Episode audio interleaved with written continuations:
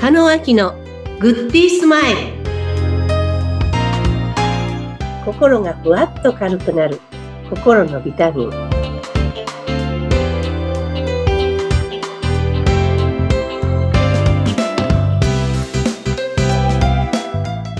皆さんこんにちはスピリチュアルコーチの加納明ですインタビュアーを務めます、ズッピーこと、逗子秀次です。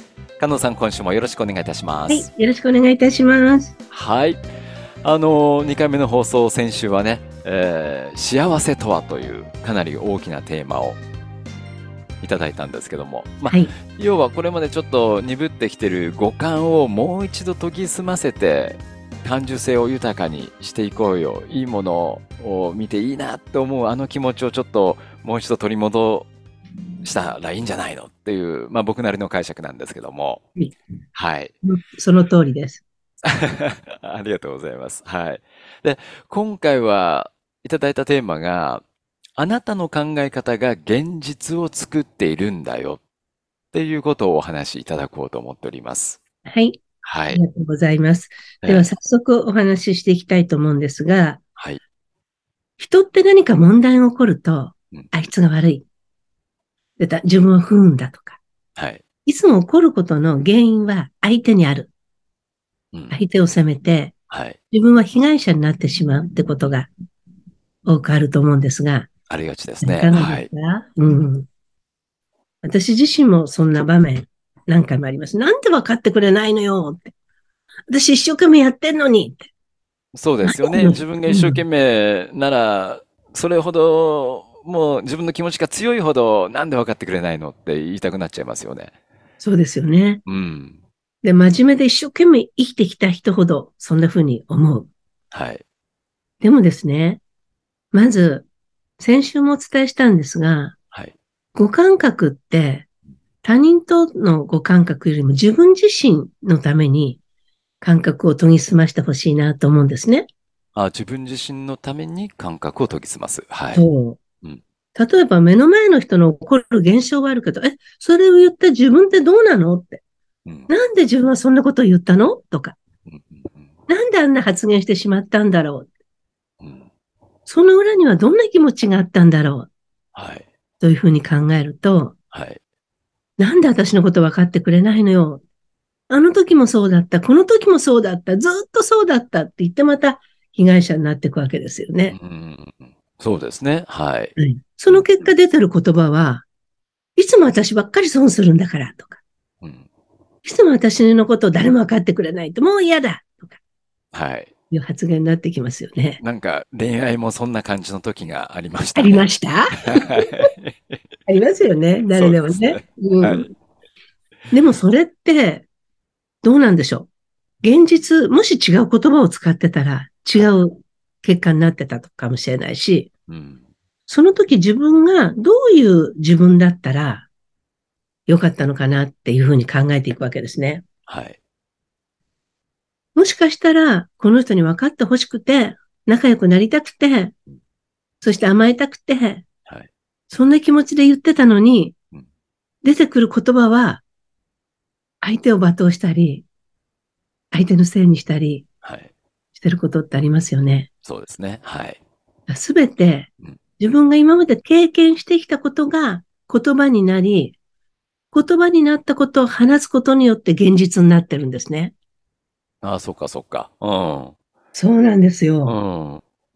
だから急に今の言葉って出てこないんですよね。はいはい。自分がこれまで、うんうん体験してきた経験論の中で、言葉としてやっと表現されるってことそうなんねです。よ。うん。例えば子供の時にうん犬に噛まれたりする。はい。何もしないのに歩いててガブってやると犬は噛みつくっていうふうに思って、はい。その結果、犬から、私犬嫌いなのっうん。て言って犬から遠ざかるようになりますよね。はい。でも今改めて可愛い犬とコミュニケーション取ってみると、犬は可愛いなって変わるかもしれない。確かに。はい。だから過去の経験が今の自分を作っている。うんうん。そしてそこで放った言葉が結果として現れている。はい。ちょっと説明すると難しくなりますけども、うん大丈夫ですかぜひさん、理解理で解きしてます。理解してます。はい。うん。そうなんですよ。ということは、今までの経験は、今までで、これからの未来って自分で作っていくことができるわけですよ。はい。例えば言語を変えたりとか、うん。思い込みを変えたりすると、はい。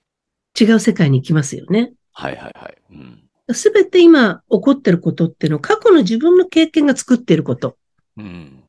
で、もしそれが気に入らないんであれば、行動を変えるよりも言語と思い込みを変えてったら、違うとこに出てくるよっていうお話なんです。なるほど。今、なるほどね。あの、我々が発している言葉っていうのは、過去の経験から発している言葉であって、このはい先、また同じことが起こるわけではなく、また別のことも起こっていくと、その表現も当然変わっていくんだぞ、とそう。いうことですね。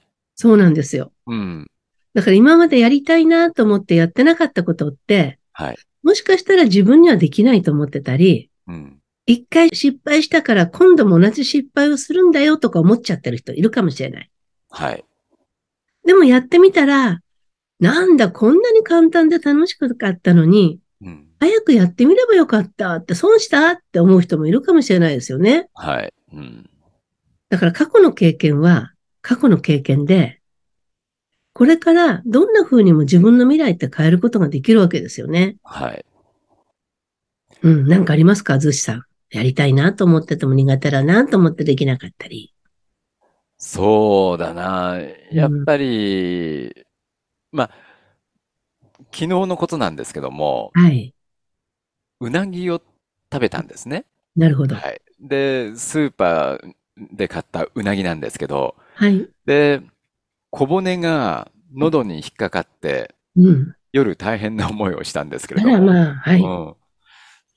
で、今度、うなぎはもう食べるのよそうかなって思ってるんですけど、はい。でも美味しいからもう一回食べてみようと思うっていう、なんかこういう小学生みたいな 返答をしてしまいましたけどもい。やいや、すごく大事。はい。うん、そういうことなんですよ。うん。例えば一回牡蠣を食べて当たったりするともう二度と牡蠣僕苦手なんですとかはい。言う人いますよね。はいはい。多いですよね。う。うんん、たまたま食べ物だったらすごくわかりやすいけど、はい。でもコミュニケーションの中でそういうことが起こると、うん例えば小学校の時の先生がメガネかけてて、はい。すごい厳しい人だったら、それと同じような人が現れたら、うん。あの人はこういう人に違いないってうん思ってうん、すごくいい人なのに自分の思い込みでその先進めないっていう経験ってもしかしたら、ね、聞いてる人の中にもあるかもしれない。はい。うん。すべてすべて自分自身が起こしてる現実なんですね。そっかそっか。うん。そうなんですよ。人とあの、会話をしててもね、あ、この人にこんなことを言われたことがあるからって、もう自分の方でこう、フィルターかけてストップかけちゃいますよね。そうなんですこのよ。人嫌いな人っていう、レッテル貼っちゃう場合が多いですね。そういえば。ねうん。で情報が古い場合もありますよね。10年ぐらい前その人そうだったけど、うん。すごい成長して今こうなってんのに、だってあの人ああいう人でしょとか10年、10年ぐらい前の情報を持ってきてる人っていますよね。はい。うん。なので、本当にそう、そうなのっていうことを自分に問いかけてほしいんですね。うん。なるほど、なるほど。このうん。人、こういう人、本当にそうって自分に問いかけてほしはい。い。でも気になるんだったら一歩前に出て、うん。その人と握手するつもりで、うん。今の自分の新しいコミュニケーションをしてみませんかっていうことなんですね。はい。人は思い込み、信じ込みの中で生きてきた。それが必要だったのかもしれないけど、うん。でも10年前の自分と今の自分は違うから、はい。今の自分で新しいコミュニケーションをし直してみるうん。っていうことをぜひやっていただきたいなって思います。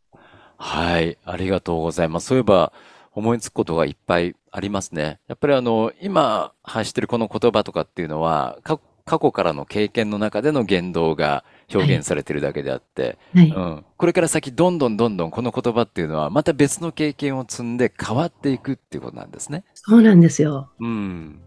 あ、そうするとやっぱり今までの固定観念をどんどん変えていく未来があるし変わっていくんだなっていうのが分かったような気がします。ああ、よかった です。はいありがとうございます。あの、はい毎あ回りがと加う納ござさいんますにいろいろと僕がコーチングをう受けてるようで、私もいろいろと変わっていきたいと思っております。はい。はい加納さん、今週もありがとうございました。はい、ありがとうございました。